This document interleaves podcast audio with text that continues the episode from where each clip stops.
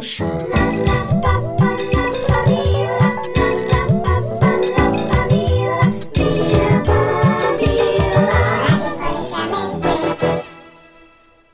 a tutti. Noi siamo le alunne e gli alunni della terza E dell'Istituto Comprensivo Fabiola di Roma. E questo è Radiofonicamente, il nostro podcast. Buon ascolto. Ciao, noi siamo Luciano e Doni. E oggi vi parleremo delle news sulle dipendenze, soprattutto delle dipendenze dai social. Le dipendenze sono un comportamento da una comune ricerca ad una esagerata ricerca tramite sostanze o dei comportamenti. Un esempio è la dipendenza dai social, che ti stimola a rimanere attaccato al telefono anche se non vuoi. Adesso parleremo delle news sulle dipendenze, dopo invece parleremo delle news sulle dipendenze in particolare sui social. Lo sapete che io ieri ho visto in TV una news che mi ha stupito. Ma per caso ti ricordi di cosa parlava questa news? Ah sì, mi ricordo che parlava del trasporto di stupefacenti. Ah, e sai da dove? Ah sì, in Catania. Ah, per sapere, sai come sono, per sapere. Per caso di quanto si parlava di soldi? Circa 380.000 euro. Wow. Oh, lo sapete ragazzi, io più o meno 4 giorni fa, come Donico, ho visto un documentario su delle dipendenze, ma questa volta dai social. Ah, e di che parlava? Era un argomento un po' triste che parlava di un adolescente. Si chiamava Molly, era una 14enne inglese che si è tolta la vita. Per quale motivo? Perché aveva pubblicato e letto oltre 2100 post riguardanti il suicidio o autolesionismo. E come mai è diventata così famosa questa news? Perché proprio con lei fu aggiunta come causa di morte gli effetti negativi dei contenuti online. Ah, ammazza. Parliamo delle vostre esperienze. Ah, ci sta. Con le dipendenze. Anche dai social. Ma il vostro rapporto con il cellulare, con la rete, con i giochi, con tutto quello che è il mondo digitale. Io sinceramente ci passo molto tempo sui giochi e social, potrei dirvi anche 8 ore in tutto, in una giornata credo, e perché più che altro ormai che le persone stanno solo online, quindi anch'io mi sono digitalizzato, come si può dire, quindi ci sto molto tempo perché ci passo tempo con i miei amici, per esempio alla PlayStation. Io invece anch'io passo abbastanza tempo sui social, soprattutto con YouTube, ma non solo, sto anche sempre al telefono con dei miei amici, ci passo molte ore, ma non solo per giocare o vedere cose, ma anche per parlarci con gli amici, solo per sentirli. Io invece rispetto a Luca e Luciano uso gli smartphone o in generale il telefono, molto meno tempo rispetto a Luciano e Luca, poiché non ho molto tempo da utilizzarlo, poiché dai compiti o dallo sport tipo basket passo all'incirca 4 ore massimo in tutta la giornata, anch'io con gli amici.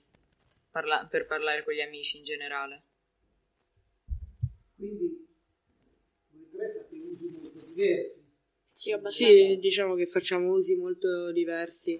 Poi non solo social, anche per esempio andiamo in altri aggeggi, altri tipo PlayStation, che sono delle cose in cui si può giocare anche sì, con il cellulare.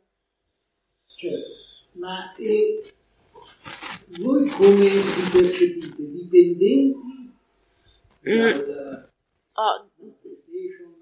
Dipendenti ormai lo siamo quasi tutti, perché comunque una persona molto raramente non può fare a meno di un telefono, di social, di WhatsApp per esempio, per comunicare con l'altra gente.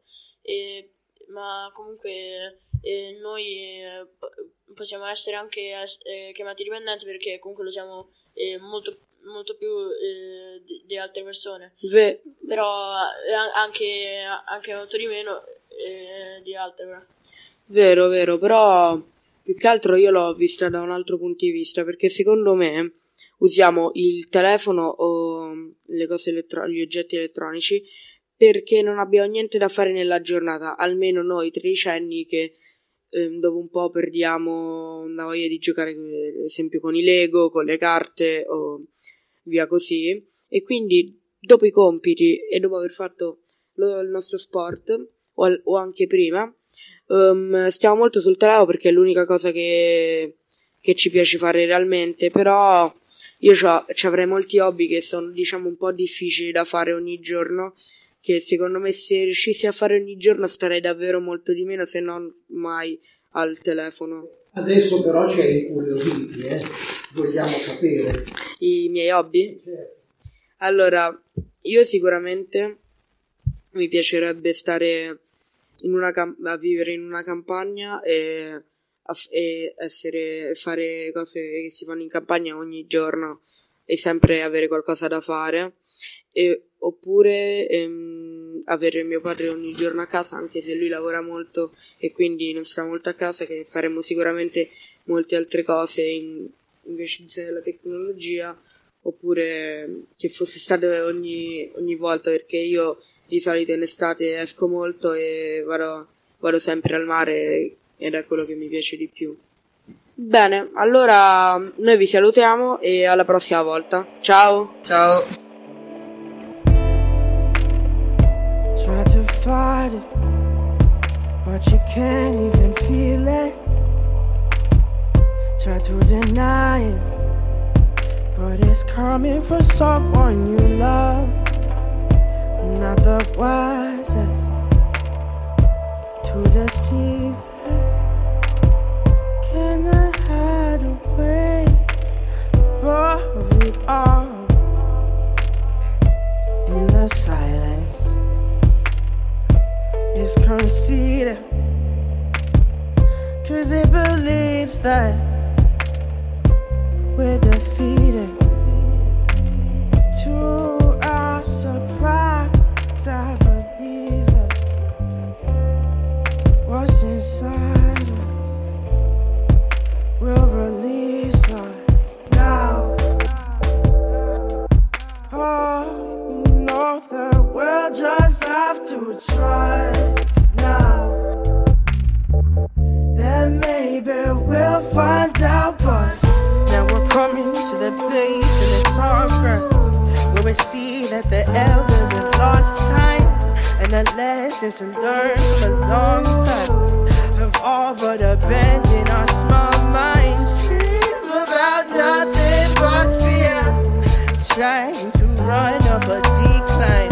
Maybe one day we'll learn the truth. Maybe we're blind by design. Maybe we're blind by design. Maybe we're blind by design. There's something special that we're keeping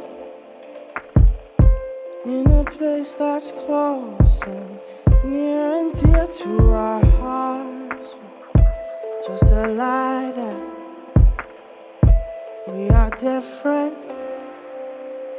in existence, and it can never happen to us. I only know this because I feel it,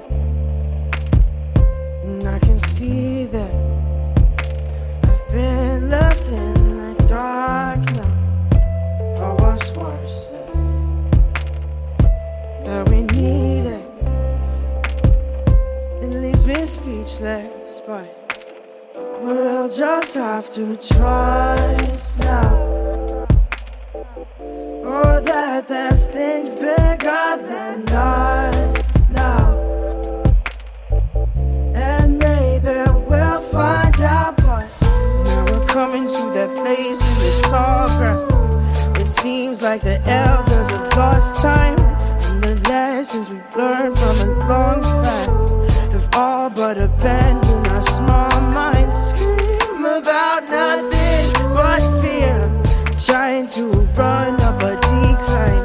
Maybe one day we'll learn the truth. Maybe we're blind by design.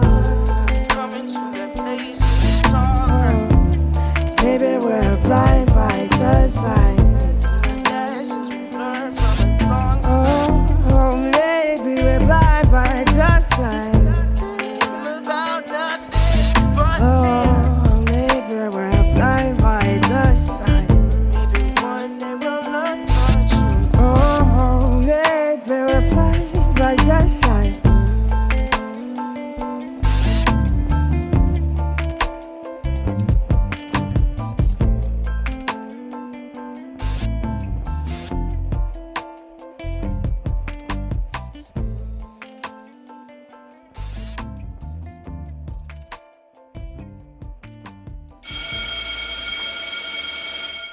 Buongiorno a tutti, noi siamo Luigi, Emma, Gabriele, della terza E della Scuola Media Bezzi e facciamo parte della rubrica Letto e Riletto. E oggi vi parleremo di alcune dipendenze legate al mondo della scrittura e della letteratura. Infatti le dipendenze legate a droghe e alcol sono esistite anche nel mondo di scrittori e nelle opere letterarie.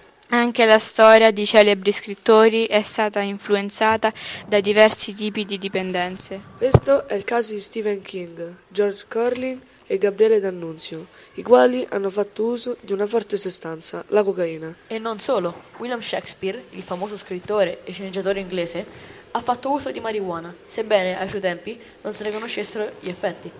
Ebbene sì, un certo numero di scrittori ha cercato nelle droghe, e non solo, il dilatarsi della mente e la scoperta di nuove dimensioni.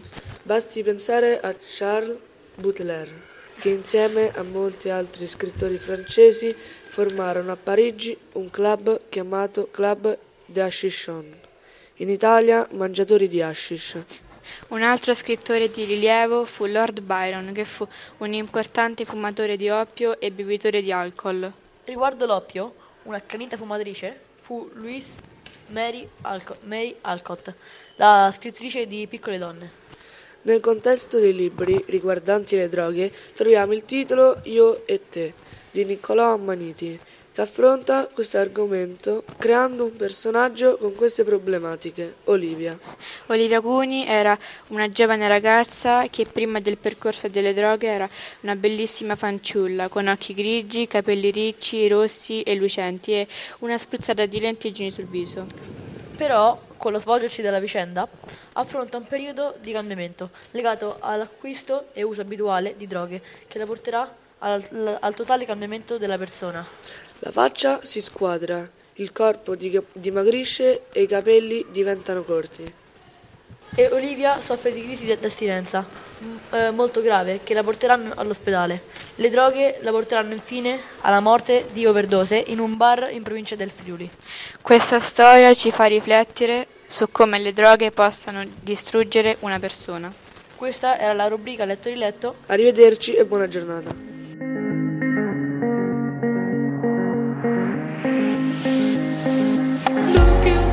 I'm staring at my shadow.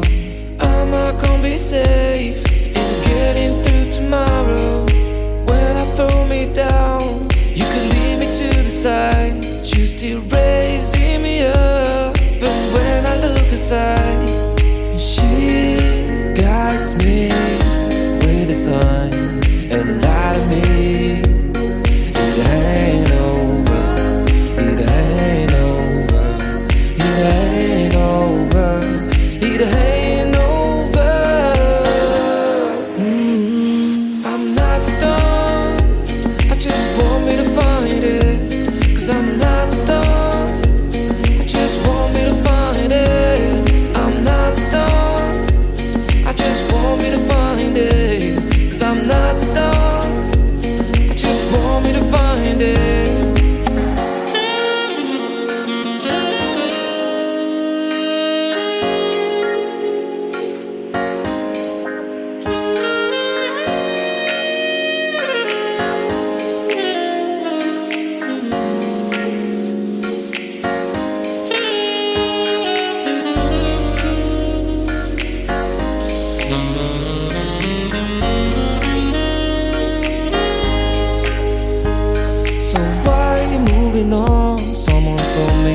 could find it, I will find my way. Gotta keep looking. If it's not fair, gotta go again. We still get over it, cause when I look aside, she's always by my side. She guides me with a sign and light of me. It ain't over, it ain't over, it ain't over, it ain't over. Mm-hmm. I'm not done, I just want me to find it. Cause I'm not done, I just want me to find it. I'm not done, I just want me to find it. Cause I'm not done, I just want me to find it. I'm locked up, I just want me to find it. Cause I'm locked up, I just want me to find it. I'm locked up, I just want me to find it. Cause I'm locked up, I just want me to find it.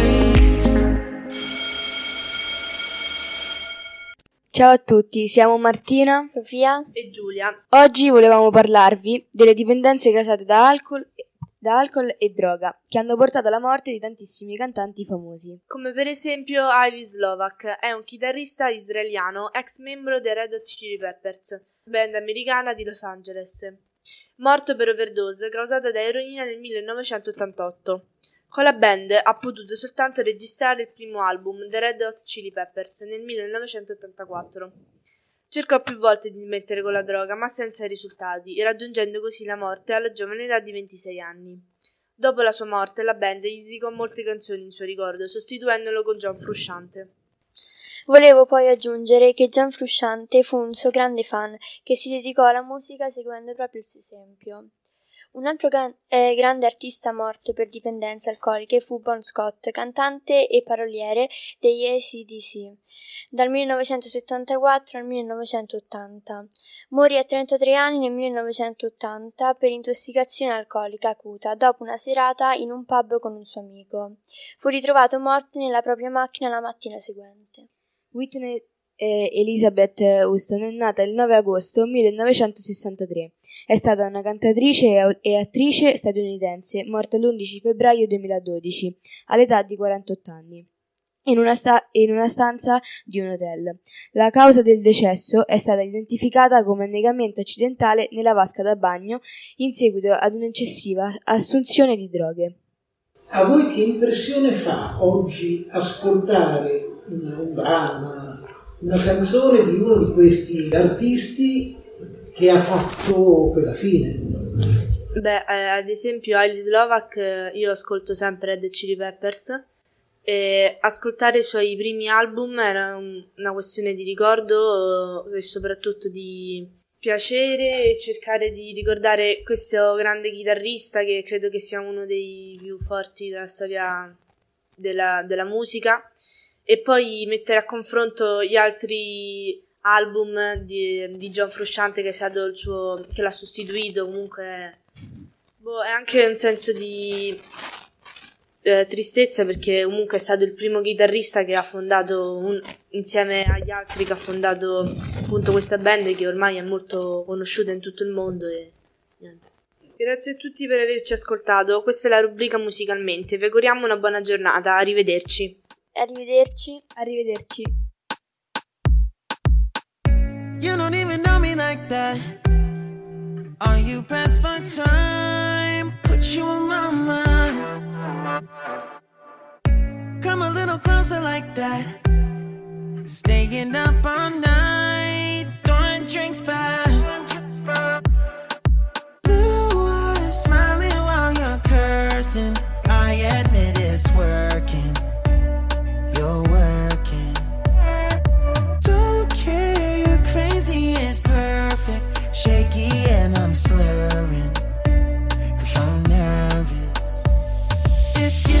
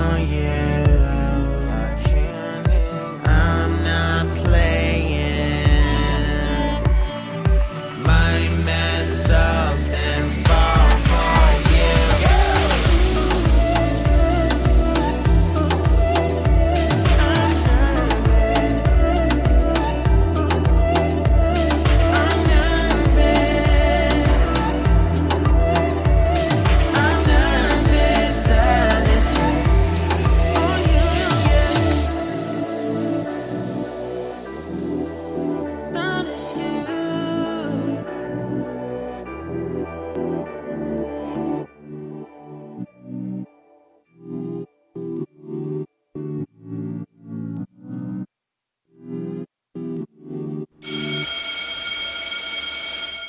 a tutti e benvenuti alla rubrica Linguisticamente da Andrea, Viola, Andrea.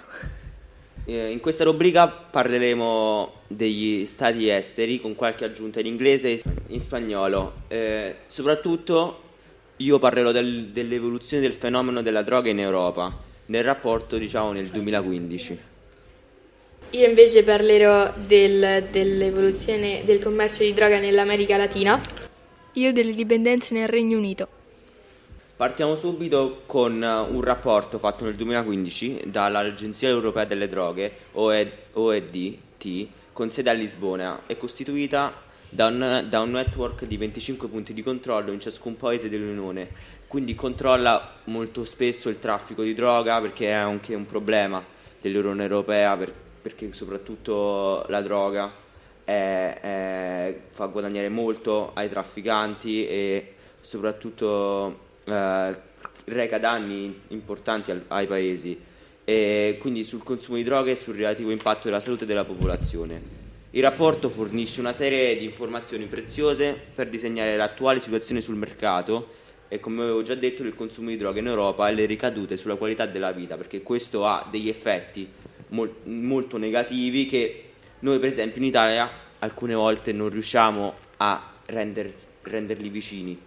Quindi abbiamo il consumo di cocaina, che è, diciamo, la droga per eccellenza, anche se comunque fa parte di un gruppo di altre droghe, ma questa è, diciamo, la più conosciuta. È un imponente aumento dell'importazione e del consumo di cocaina tra i giovani europei.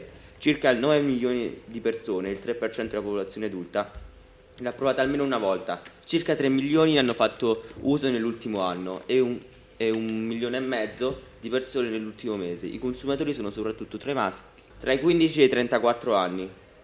Fino al 2001 la maggior parte dei casi AIDS nell'Unione Europea era dovuta all'assunzione di droghe per iniezione endovenosa, cioè una persona si compra una siringa anche a costi molto alti e inietta la sostanza dentro il suo corpo. I dati del 2005 indicano invece per la maggior parte facilità di accesso alle terapie antiretrovinali, pur se assai disomogenea tra i paesi europei.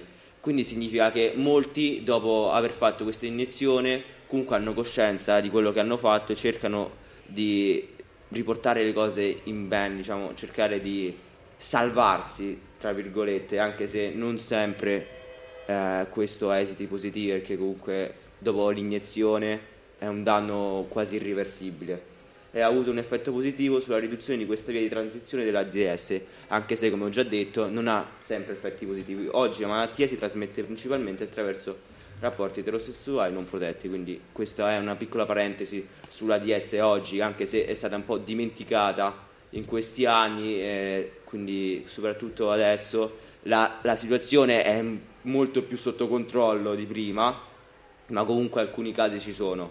Gli stati ovviamente hanno attuato delle politiche e delle leggi nell'ambito delle strategie nazionali di lotta agli stupefacenti. Si registra un fenomeno nuovo nel rapporto del 2005, la tendenza è crescente ad affrontare in modo univoco i comportamenti, le situazioni e le attività turbative dell'ordine pubblico connessi alla droga, cioè, riassumendo, molti paesi hanno attuato delle politiche, diciamo, che vogliono cercare di tutelare le persone anche che cercano di cambiare, quindi tossicodipendenti che sono andati a fare terapie, oppure molto spesso cercano di più di proteggere i confini per il traffico di droga, ma comunque è difficile. In Europa, che è un paese, è un'unione di stati protetta, diciamo, più protetta di come è la situazione in America Latina, che dopo parleremo, quindi comunque si cerca di limitare questo fenomeno, e questo comporta un aumento sicuramente della criminalità, aumentando le violazioni delle normative sugli stupefacenti, e un andamento crescente che si è verificato tra il 1983 e il 2003, anche se è particolarmente marcato in Estonia e Polonia, che sono zone all'est Europa, dove le esaminazioni di reati sono rispettivamente decuplicate, quindi per 10, quindi sono aumentate 10 volte tanto, e triplicate in altri paesi.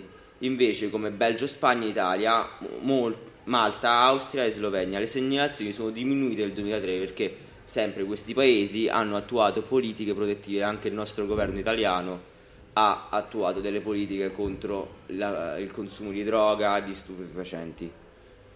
In America Latina, come ha accennato prima il mio compagno, la situazione è peggiore. Infatti da decenni l'America Latina gioca un ruolo fondamentale nel consumo, ma soprattutto produzione e traffico di stupefacenti, con la cocaina come primario prodotto di introiti. I paesi responsabili di queste azioni criminose sono stati e sono il Messico, la Colombia ed il Perù. Per svariati anni, subito dietro nella classifica di importanza hanno avuto un ruolo la Bolivia ed il Venezuela, con lo sfondo per Argentina e Brasile. Il primato per Messico, Colombia e Perù è molto semplice da spiegare, in quanto l'arbusto della coca, da cui si estrae il potente principio attivo chiamato cocaina, cresce spontaneamente nei climi caldi e umidi tropicali dell'America meridionale, ad un'altitudine compresa tra i 700 e i 2000 metri. Da quando nel primo dopoguerra l'uso di sostanze stupefacenti ha preso il largo, il narcotraffico è diventato una forma di potere geopolitico vero e proprio, e in grado di incidere in modo sostanziale tanto sull'economia quanto nella sfera politica, in grado di lacerare il tessuto sociale e di generare un rischioso circolo vizioso dove l'economia illegale finisce per diventare indispensabile per l'economia nazionale.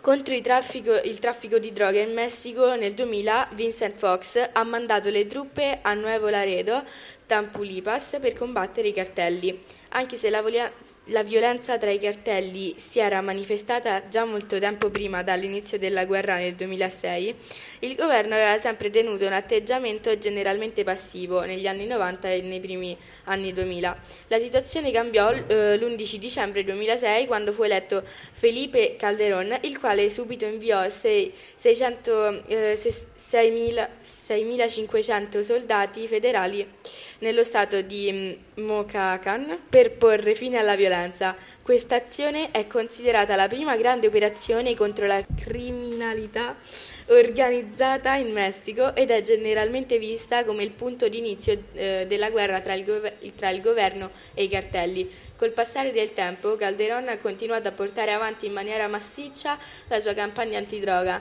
nella quale sono oggi coinvolti 45.000 soldati, oltre alle forze di polizia statali e federali.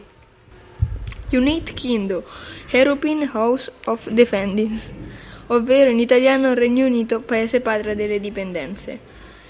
Ciò che vi sto per dire è frutto delle ricerche del Central for Social Justice, che hanno fatto un think tank, ovvero una riunione con molte persone, sulle droghe e alcol e le dipendenze, che costano al Regno Unito 21 miliardi di sterline l'anno, ovvero 25 miliardi di euro, e le droghe 15 miliardi di sterline, ovvero 18 miliardi di euro circa, per coprire le spese sanitarie e dei servizi sociali e per la sicurezza, perché ovviamente la droga porta più criminalità, più violenze e questo. Il Regno Unito è anche la patria delle legal likes, ovvero le droghe legali, sostanze naturali o di laboratorio che possono essere comprate online tramite posta. E per tutto ciò il governo l'unica cosa che faceva o che fa è il metadone, che è una medicina che è simile alla droga e ha effetti collaterali, per esempio depressione respiratoria, e come già detto tutto ciò incita la criminalità. Il paese ha il più grande consumo per anfetamina, e cocaina e ecstasy. Fra Manchester, Leeds e Newcastle e Liverpool la percentuale di donna alcolizzata è la più alta in tutta Europa, mentre la percentuale fra gli uomini adulti è la seconda. Ora il Central for Social Justice accusa il governo anche per il taglio dei fondi del 55% per l'assistenza domestica, e un britannico su 4 la sera va a bere. Questo era la nostra rubrica linguisticamente. Un saluto e un buon proseguimento di giornata. Un saluto da Andrea Viola e Andrea 2. Now it's all just you got me on blast. You're over it. I've been done. We're so toxic, can't get enough. Ooh, I'll go and say it like a mantra. You know what you want, do ya? Oh, hell no, I won't play the monster. No matter what you tell yourself. I should've known that we could never be friends. I hear you just thought we could, but we could never be friends. We could never be friends. We could never be friends. We could never, we could never, we could never be friends. You feel a type of way, well that's fantastic. Nothing to something and now it's drastic. Don't tell your friends, we're so done. It never ends, you having fun. Ooh, I'll go and say it like a mantra. You know what you want, do ya? Oh, hell no, I won't play the monster. No matter what you tell yourself.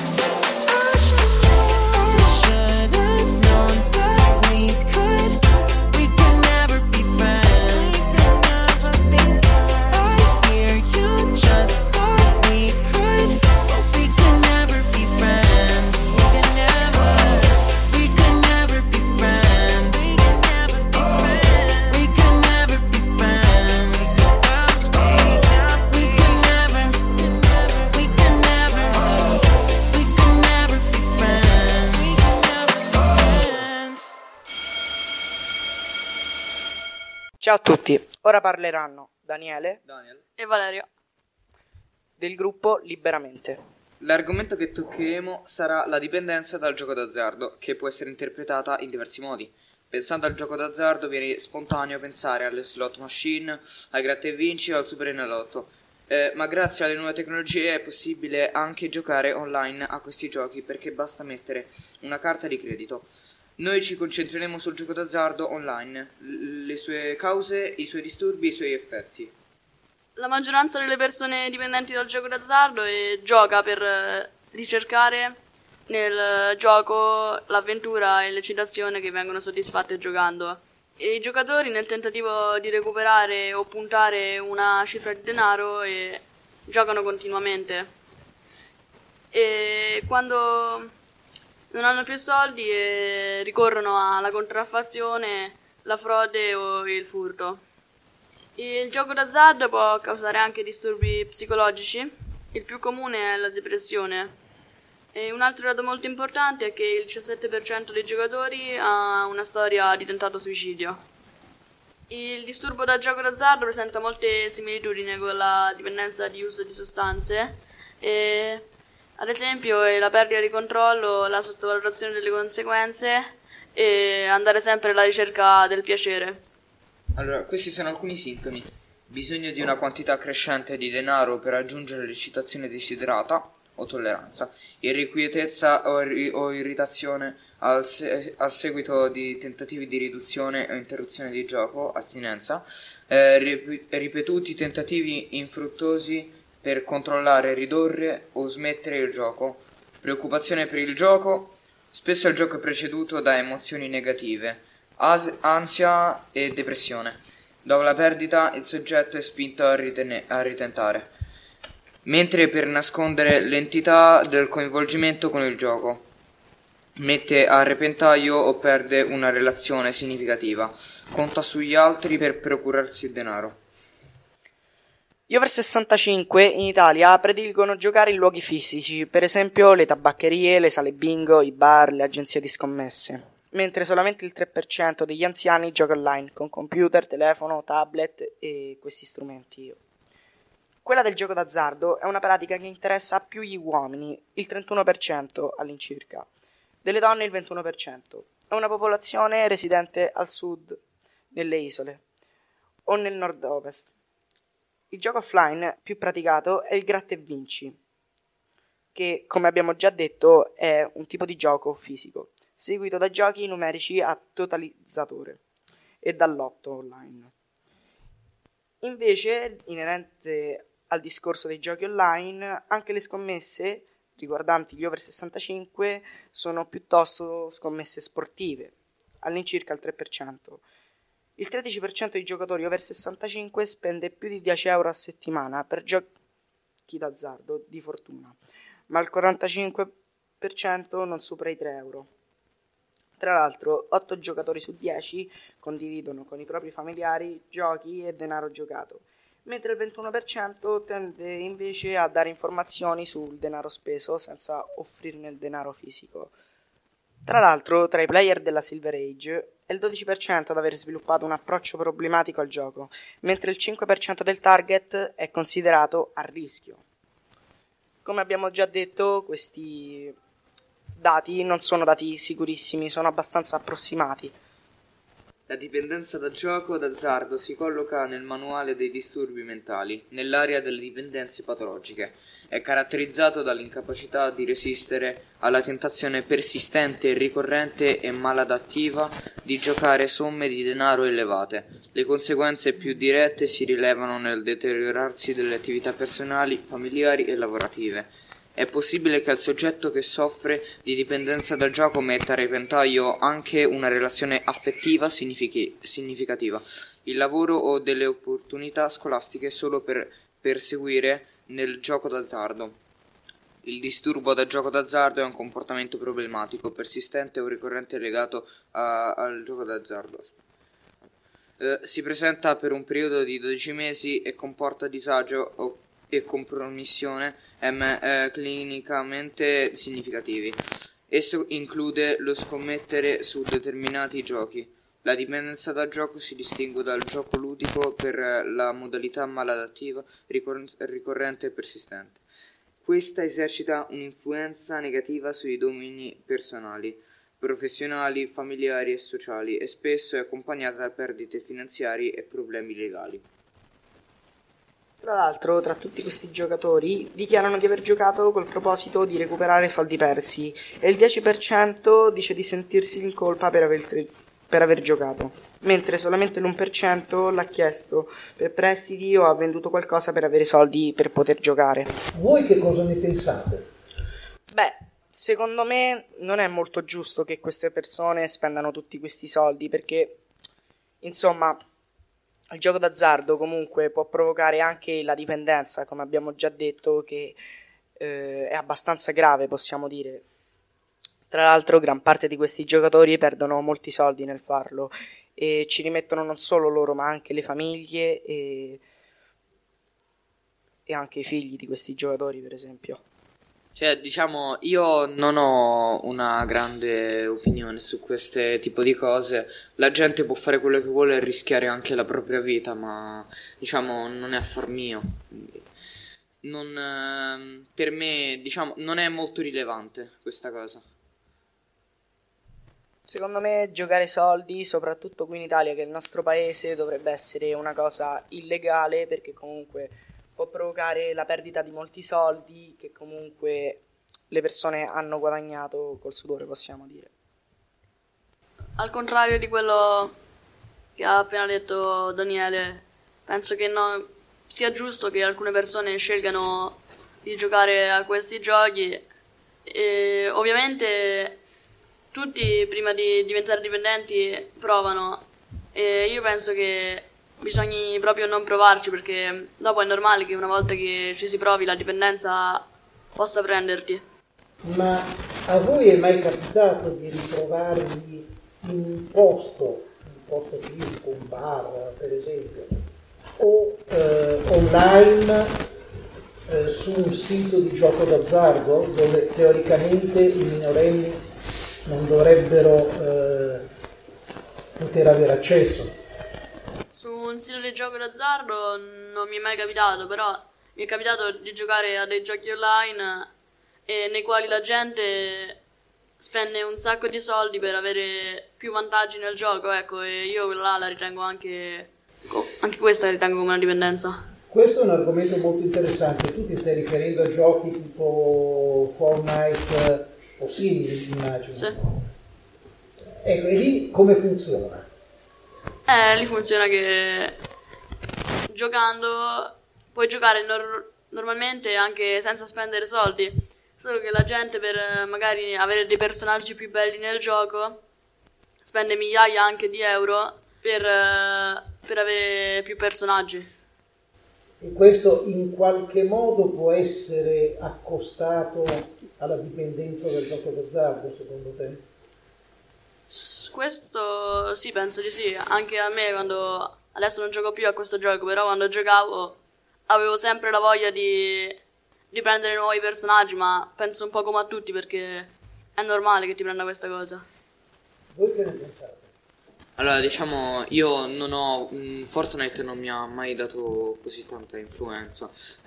Non mi ha mai attirato più di tanto. Semmai, forse all'inizio, io non ho mai speso molti soldi. Semmai forse 10 euro, perché il minimo è 10 euro. Forse per comprare dei personaggi, uno in particolare.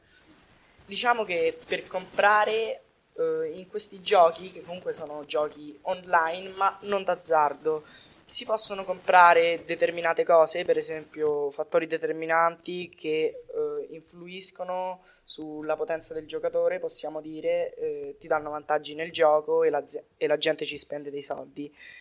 Arriva gente che comunque spende anche migliaia di euro, perché insomma... C'è gente che comunque ci lavora in questo ambito, e possiamo anche definirlo una dipendenza, insomma, perché comunque c'è gente che arriva a spendere enormi cifre anche su giochi online che non sono prevalentemente d'azzardo. Volevamo salutarvi con Daniele, Valerio e Daniele.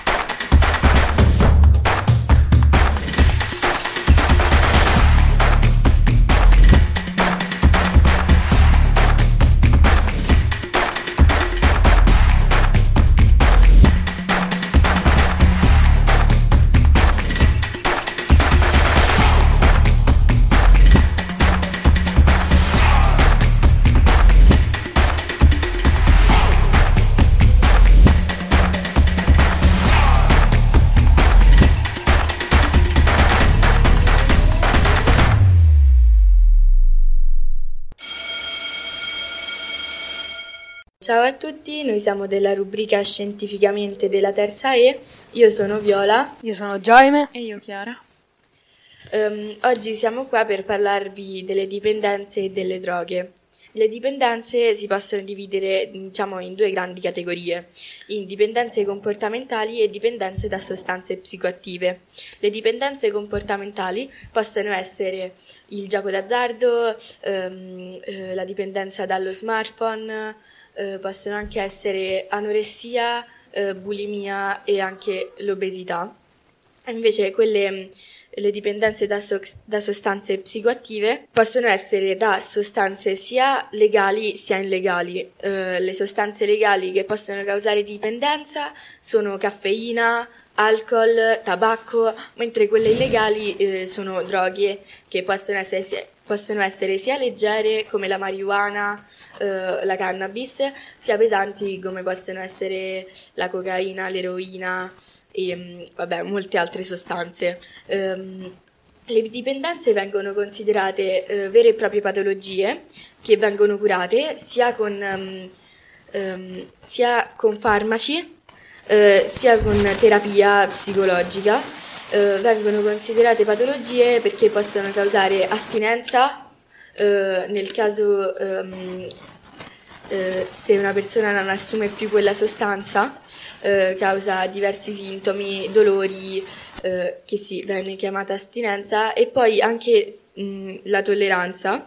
Si crea questo fenomeno della tolleranza, per cui ogni volta va aumentata sempre di più la dose di sostanza assunta, oppure viene sempre di più aumentato le volte in cui ci si comporta in un certo modo. Quindi si intende un fenomeno complesso che spesso si radica nel vissuto di una persona e non ha una causa definibile in maniera univoca, in quanto ha radici spesso antiche legate alla sua storia evolutiva, alle abitudini di vita quotidiana dell'individuo, alle sue modalità comportamentali. I fattori che possono causarla sono molteplici, di carattere sociale e o ereditario, e agiscono anche sulla capacità individuale di far fronte alle differenti situazioni cui ci si confronta. In particolare noi ci siamo concentrati sulle droghe illegali. Adesso lascio la parola a Chiara. Le droghe naturali sono diverse: oppio, cannabis, coca e molte altre. In particolare ci siamo soffermati sulla cannabis, che è una delle droghe più utilizzate e più diffuse, e sull'oppio. Gli effetti della cannabis sono il creare una dipendenza e di conseguenza provocare, nel caso di smettere di consumarla, dolori causati dall'astinenza e altri effetti. Possono essere crisi asmatiche anche molto pericolose, tachicardia, distorsione della percezione, ipertensione arteriosa, attacchi di panico, irritabilità e alterazione dello spazio e della percezione del tempo. Ma ci sono anche altri usi della cannabis, per caso? Io sapevo che per esempio ci sono certe borse fatte di canapa. Sì, la cannabis è originaria della Siberia. Oltre all'uso come stupefacente, fornisce un'ottima fibra tessile. Per molti secoli è anche stata usata per creare la carta e anche proprietà farmacologiche. Come sostanza psicoattiva vengono usate solo alcune parti, prevalentemente i fiori femminili, che sarebbero la marijuana, e la loro resina, che è l'hashish, se fumati, inalati o ingeriti comunque, e che sono questi il principale agente psicoattivo della cannabis insieme al THC. L'oppio è uno stupefacente ottenuto incidendo le capsule immature del papavero sonnifero. Anche l'oppio può essere usato come farmaco. Dall'oppio vengono estratte sostanze come la morfina. Gli effetti sono perdita di memoria, difficoltà a parlare e mancanza di coordinazione. Di che cosa parliamo quando si tratta di droghe fatte in laboratorio? Parliamo principalmente di sostanze che agiscono sul sistema nervoso centrale, ancora sconosciute e non del tutto conoscibili, poiché vengono continuamente modificate per sfuggire ai controlli della polizia. Alcuni esempi di droghe fatte in laboratorio sono eroina, metadone, morfina, LSD, anfetamine, metanfetamine e tante altre. Ma come si spacciano o trasmettono queste droghe? Prevalentemente si tratta di ragazzi giovani o giovanissimi che frequentano le scuole superiori o addirittura, in alcuni casi, anche medie, che magari, attratti dalla questione, credendosi, tra virgolette, fighi, entrano in delle situazioni che gli sembrano innocue, ma dalle quali non si tireranno mai fuori facilmente. Parliamo delle droghe legali. Avete citato la caffeina, l'alcol e il tabacco. Secondo voi, perché queste sono legali e altre no? L'alcol è già stato provato a, diciamo, essere abolito. Infatti in America è stato emanato questo 18° emendamento in cui hanno provato ad abolire l'alcol, però è stato fallimentare, perché comunque le conseguenze sono state la nascita del mercato nero e il gangsterismo, se non sbaglio. Quindi comunque adesso l'alcol è più regolato rispetto a prima, e visto che sì, comunque è la terza causa di morte, però adesso il consumo è più regolato e comunque anche la vendita. Io penso sia perché i danni di quest'ultime non sono, cioè si vedono, ma dopo tanto tempo che una persona ne fa uso. Cioè per esempio l'alcolismo, no? L'alcol, cioè, porta le persone sì a degenerare, però dopo molto più tempo rispetto al tempo che ci mette il crack, per esempio, oppure già la cocaina, che porta le persone in tipo 5 anni, che è pochissimo, cioè in confronto ai tempi dell'alcol, a una degenerazione totale, cioè proprio all'estranazione dalla società, e poi anche perché sicuro portano profitto al governo, cioè nel senso, comunque penso che sono sostanze, comunque il tabacco, l'alcol, che hanno la partita IVA e quindi vengono pagate e viene estratta una tassa da esse, e che quindi comunque porta al governo dei guadagni.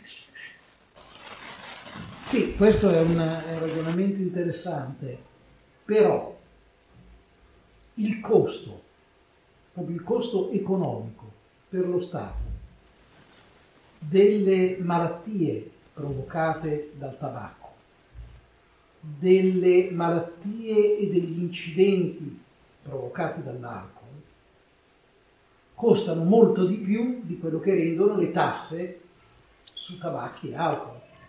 Quindi forse lo Stato non fa esattamente un buon affare lucrandoci sopra dei soldi che però in realtà spende e deve aggiungercene degli altri. Ciao a tutti, grazie di averci ascoltato, vi salutiamo.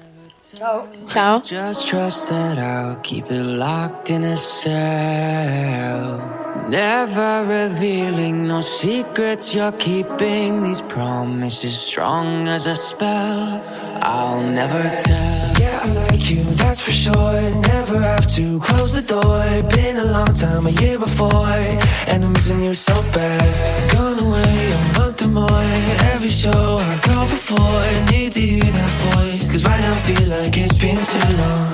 I could never let you go. I'll go on thinking about the secrets you, and I would never bet the world that I would find anyone like you. I'll never tell. Just trust that I'll keep it locked in a cell, never revealing no secrets you're keeping, these promises strong as a spell I'll never tell. It's true, it's true, it's true, it's true, it's true, it's true, it's true,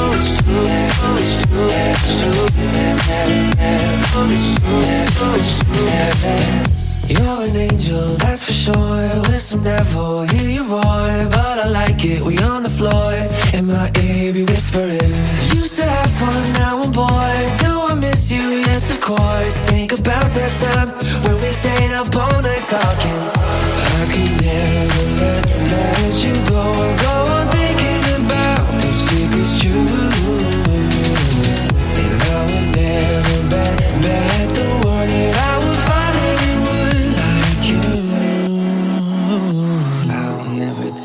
Never tell, just trust that I'll keep it locked in a cell, never revealing no secrets you're keeping, these promises strong as a spell I'll never tell. Oh, it's true, oh, it's true, it's true, oh, it's true, oh, it's true, oh, it's true, oh, it's true, it's true, oh, it's true, oh, it's true.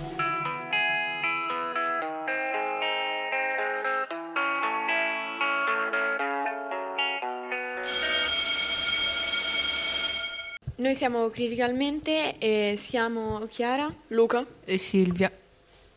Andiamo a parlare del fumo e dell'alcol, iniziando con l'alcol. Rappresenta la più antica e la più diffusa sostanza psicotropa. L'etimologia della parola alcol risale agli arabi. Il meglio di una cosa, tuttavia, l'abuso, ne rappresenta la terza causa di morte, dopo le malattie cardiovascolari e i tumori. La nascita ed il consumo delle bevande alcoliche risalgono a tempi antichissimi. Si pensa che le prime bevande alcoliche siano comparse sulla Terra più di 20.000 anni fa, e che già i coltivatori della preistoria conoscessero l'effetto disinebente della fermentazione dell'uva e dei cereali. Fino al XIX secolo l'acqua è stata considerata nella società occidentale una sostanza inadatta al consumo. Come bevanda è unanime da parte della civiltà più antiche, come quella egizia, babilonese, ebraica, assira, greca e romana, secondo cui essa poteva provocare malattie acute e croniche o addirittura mortali. I metodi di depurazione dell'acqua erano ignoti in Occidente, a differenza di quanto avveniva in Oriente, dove l'acqua era bollita per preparare il tè. Erano quindi il vino e la birra le principali bevande usate da tutti, a prescindere dall'età, anche perché il loro tasso alcolico era molto basso e gli effetti nocivi erano minori. Nel Settecento la birra era un alimento importante nell'alimentazione quotidiana e si produceva soprattutto nei monasteri. Nell'antichità l'alimentazione era per lo più a base di cereali, quindi di carboidrati. L'alcol contenuto dalle loro fermentazioni veniva considerato un alimento sia come apporto di liquidi, sia perché in grado di fornire calorie. Le bevande alcoliche hanno avuto anche un importante ruolo nelle pratiche religiose di moltissimi popoli, dal mescal utilizzato nelle civiltà precolombiane al vino utilizzato in Grecia, dove divenne elemento centrale di molti rituali sacri, e a Roma con la mitologia di Dionisio e di Bacco, cui erano dedicate apposite feste religiose. Nella religione cristiana la tradizione legata a Noè, il vino come sangue di Cristo, i membri della Chiesa come tralci. Nella tradizione ebraica il vino è simbolo della festa e segno di alleanza fra Dio e il popolo eletto. Per il fatto che per 10.000 anni in Occidente birra e vino sono state le principali bevande consumate, c'erano anche delle leggi per regolarne il consumo e appunto condannarne l'abuso. Ad esempio quella più antica, almeno ci sono degli accenni nel Codice Hammurabi, che risale al 1800 a.C., e diciamo servivano a regolare il commercio del vino. Anche nel Corano ci sono accenni di condanna all'abuso dell'alcol, e su questi accenni alcune società islamiche hanno costruito la proibizione con la condanna sia religiosa che legislativa. E anche appunto nella Bibbia se ne condanna l'abuso. In quasi 3.000 anni di storia nel mondo occidentale, nonostante i forti sconvolgimenti politici e religiosi, non ci furono grandi cambiamenti verso il consumo dell'alcol, e l'atteggiamento non era nemmeno cambiato, finché nel 1400 per la prima volta apparve il termine acquative, grazie a un medico padovano che ha descritto i dettagli dell'uso della serpentina per ricavarne il distillato. Questo procedimento, che concentra e circoscrive la quantità di etanolo nelle bevande, mise in risalto quali fossero gli effetti negativi di un eccessivo dosaggio di alcol. E la scoperta della distillazione provocò la prima trasformazione qualitativa e quantitativa nel consumo dell'alcol, ed erano trascorsi più di 9.000 anni dall'introduzione della fermentazione e della viticoltura. Un altro passaggio importante è il fatto che la distillazione segna il passaggio dal vedere birra e vino come l'acqua per noi, a vederle come qualcosa di usato solamente in occasioni importanti. E che la distillazione fornì il metro di valutazione dell'abuso di alcol e dei suoi effetti. Infatti dal 1400 in poi ebbe inizio un'epoca in cui si diffuse l'urbanizzazione e la crescita dell'economia. Ci fu un maggior livello di ricchezza in generale e l'ostentazione di grandi bevute con un atteggiamento favorevole al consumo dell'alcol. Per quanto gli effetti negativi dell'ubriachezza fossero riconosciuti e i poteri pubblici cercassero con leggi e sanzioni di imporre delle restrizioni, nella prima metà del 1500 riformatori come Lutero e Calvino vedevano nel vino più un dono di Dio che una sostanza da cui astenersi, limitandosi a predicarne la moderazione. In seguito, in alcuni ambienti religiosi fondamentalisti, come le sette dei Quaccheri e anabattisti, si trovano i fondamenti dei proibizionismi dell'alcol. In Inghilterra nel 1525 viene emanata per la prima volta una legge che vieta l'ubriachezza per ragioni di ordine pubblico e la considera un crimine. Nel XVII secolo aumentò molto il consumo del caffè e del tè. Il metodo di preparazione di queste bevande diffuse, la pratica di far bollire l'acqua con l'effetto di distruggerne i componenti velenosi, la distruzione di bevande alternative e una migliore alimentazione fecero diminuire il consumo dell'alcol, non più così necessario per l'apporto di liquidi e calorie. Nel 1647 un monaco greco di nome Agapios documentò per primo che l'abuso cronico di alcol è associato a tossicità a livello del sistema nervoso e ad una vasta gamma di altri disturbi medici come convulsioni, paralisi ed emorragie. Ma la storia dell'alcol continua nel 1800. L'industrializzazione comportò un aumento degli abitanti della città, di conseguenza vennero introdotti sistemi di depurazione dell'acqua corrente che portarono ad eliminare le bevande alcoliche dell'uso quotidiano. Nell'Europa del Nord nascono i primi movimenti proibizionisti, con le leggi che ne regolano la vendita e ne proibiscono la produzione domestica. La guerra all'alcol ebbe inizio nel 1871 nello stato del Maine, USA, dove era nato il movimento del proibizionismo con divieti alla produzione e allo spaccio di liquori. Anche nell'Iowa e Kansas furono adottate rigide leggi e proibizioniste. In Finlandia nel 1884 furono emanate leggi molto severe per la vendita dei liquori. In seguito furono addirittura proibiti nel 1919 negli Stati Uniti. Venne emanato il 18° emendamento della Costituzione che estendeva a tutto il territorio il divieto di fabbricazione, vendita e consumo di alcol e Volstead Act, che determinò l'entrata in vigore del proibizionismo. Le conseguenze furono gravissime: nascita del mercato nero, gangsterismo, guerre tra contrabbandieri. Fu fallimentare e aggravò invece di ridurre il problema dell'alcol. In quegli anni si consumò una quantità tripla di vino rispetto agli anni precedenti. Infine la legge fu abrogata da Roosevelt nel 1933 dopo 14 anni. Piuttosto che la proibizione, la maggior parte delle nazioni ha preferito attuare un controllo sulla produzione e sulla vendita con leggi e tasse dalle quali si ottengono altissimi proventi. Grazie per averci ascoltato, buona serata o buona giornata in generale. Ciao. Ciao. Ciao. Radiofonicamente è un podcast realizzato dalle alunne e gli alunni dell'Istituto Comprensivo Fabiola di Roma in collaborazione con l'Associazione della Parte del Torto. Potete ascoltare questa puntata del podcast, anche tutte le puntate precedenti, sul sito podcasttorto.it e sulle principali piattaforme di podcast come Spotify, Amazon Music, Audible e TuneIn. Arrivederci e alla prossima puntata.